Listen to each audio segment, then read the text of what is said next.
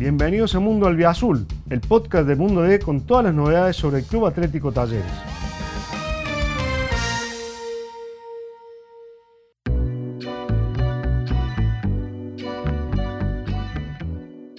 Bienvenidos a Mundo Albiazul, el podcast de la actualidad relacionada con eh, la dinámica del mundo talleres.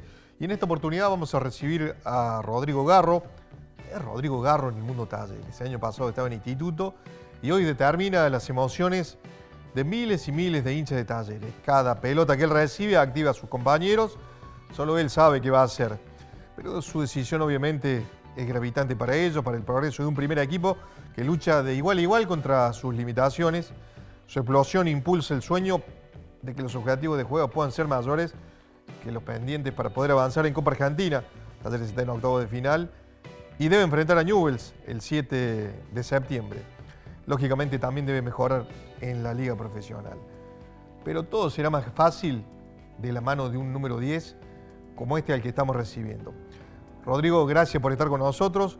Bueno, ¿cómo ha sido tu adaptación al, mundo talleres? Son momentos que por ahí te tienen, o yo lo tomo como, como aprendizaje, trato de, de, buscarle el lado bueno de las cosas siempre, no, no quedarme con lo malo.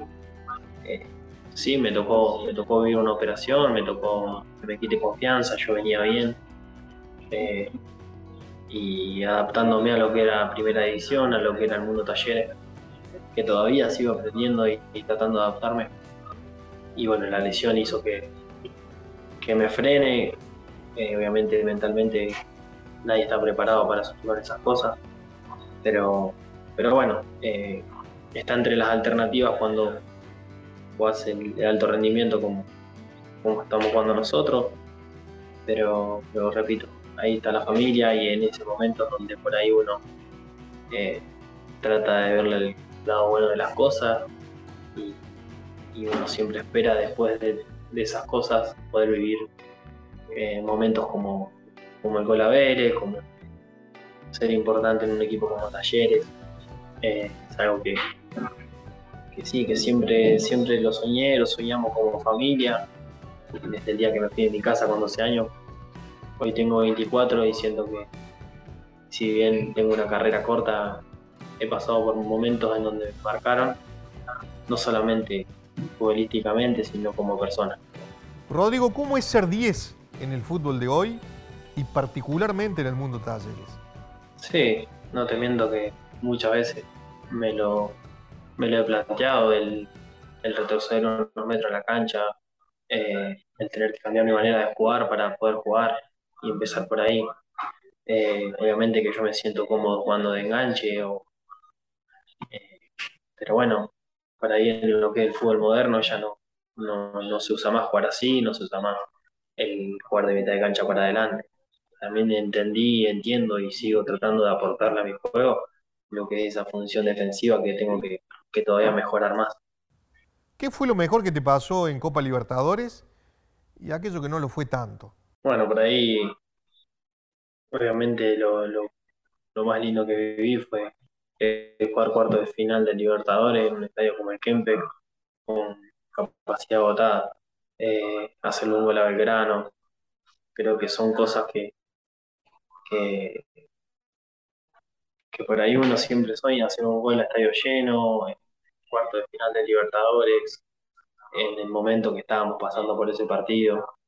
Eh, y después, obviamente, eh, el golpe de quedar afuera de Libertadores es algo que todavía me, queda la espina. Por eso digo de que sueño también con, poder levantar una copa, poder salir campeón con este equipo, con este grupo que tenemos, que es un grupo muy sano, muy humilde, con jugadores que, cuando no les toca jugar aportan y el que está adentro eh, también siente la obligación y la, y la necesidad de, dar todo por el equipo. Entonces, como te digo, después de esos tragos amargos, de, por ahí vivir esas cosas lindas en Copa, como clasificar a octavos, clasificar a cuartos y quedar afuera, creo que mm, la mejor revancha sería poder salir campeón. Rodrigo, ¿cómo fueron tus sueños de aquel niño futbolista, de aquel pequeño habitante de, de Pico en La Pampa, de donde saliste tan chico? Bueno, yo siempre soñé poder jugar en Europa y, y en la selección, obviamente. Eh, creo que es un sueño que tengo de chico, poder vestir la camiseta de la selección argentina, pero también sé que soy autocrítico y tengo que tratar de, de mejorar muchísimas cosas para poder, bueno, que ese sueño se haga realidad. Rodrigo, ¿cómo fue dejar tu casa a los 12 años? Sí, sí. Eh, hoy por ahí con el diario del lunes se ve todo más lindo, más feliz. Mi vieja siempre me lo dice de que hoy está tranquila de que pude cumplir mi sueño y de que, de que me ve bien y me ve feliz con lo que yo soñé de chico.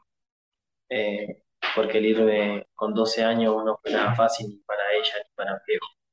Entonces hoy por ahí también es devolver un poco de lo que, lo que ellos me dieron. Eh, yo después también me dejan libre de Rafaela con 18 años.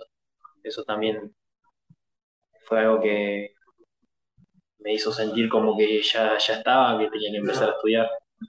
Y bueno, eh, tuve la posibilidad de, de estar en instituto, de debutar. Y bueno, hoy estar acá tratando de seguir en busca de esos, de esos sueños, de, de, todo lo que, lo que viene pasando. Y bueno, eh, la verdad que en lo personal muy. Rodrigo, se ve que tu salida de Atlético de Rafaela fue muy dura. Es una etapa que poco se conoce de vos. Y fue el cierre de un sueño, imprevisto obviamente, pero el comienzo de una nueva etapa. Me da esa sensación, ¿puede ser? Sí, sí. Eh, en Rafaela fueron más malas que buenas. La mayoría de las cosas por ahí, lo que es la carrera de un futbolista, o lo que me tocó vivir a mí, eh, la mayoría de las cosas son, son por ahí tragos amargos y, cuando viene la buena se disfruta el doble. Pero, pero sí, pero yo en Rafaela he pasado un año entero sin poder ir a mi casa porque me quedaba a 13, 14 horas en la pampa de Rafaela. Así que bueno, te imaginarás, yo tenía 15 años.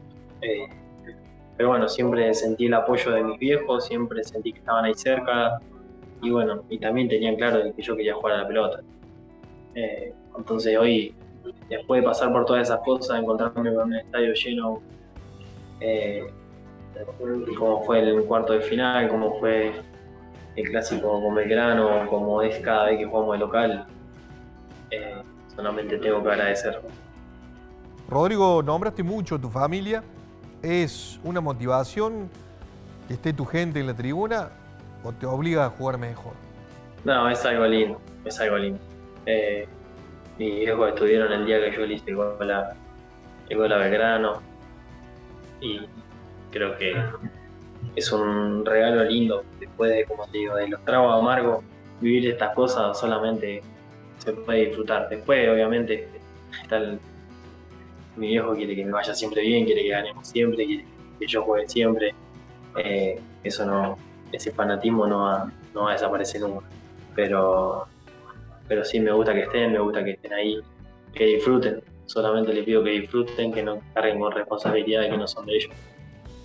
Que por ahí uno también está, está a la vista de que somos criticados y, por ahí la familia eso le, le duele. Entonces siempre digo que traten de, de, hacerse a un lado de esas cosas y que la gente es hincha y por ahí opina como hincha. Entonces tratar de hacerse un margen de eso y de disfrutar el momento, de disfrutar eh, lo que es el espectáculo de la cancha y todo eso. Bueno, Rodrigo, gracias por estar con nosotros. Dale, gracias. Muchas gracias. Muchas gracias. Bueno, como escuchaste, fue la palabra de Rodrigo Garro quien nos concedió unos minutos para este formato que es el podcast Mundo Albiazul, que bueno, trata sobre la realidad del club de Barrio Jardín. Llegan en el horizonte, o están en el horizonte, mejor dicho, las posibilidades de seguir avanzando en Copa Argentina, en la instancia de octavo de final. Talleres va a enfrentar el próximo miércoles a las 21.10 a News de Rosario en la ciudad de La Punta. Y seguramente Rodrigo Garro será importante. Al igual que, bueno, en lo que tiene que ver con la liga profesional donde Talleres busca emerger y dejar en la tabla anual ese último puesto para que definitivamente tenga una vía más para poder clasificar a copas en el año que entra. Hasta aquí llegamos con Mundo Albiazul, el podcast de Mundo Talleres. Mi nombre es Hugo García. Gracias por estar ahí y los invito la semana que viene a esta hora nuevamente para engancharse con todo lo que tiene que ver con la realidad de Talleres. Gracias.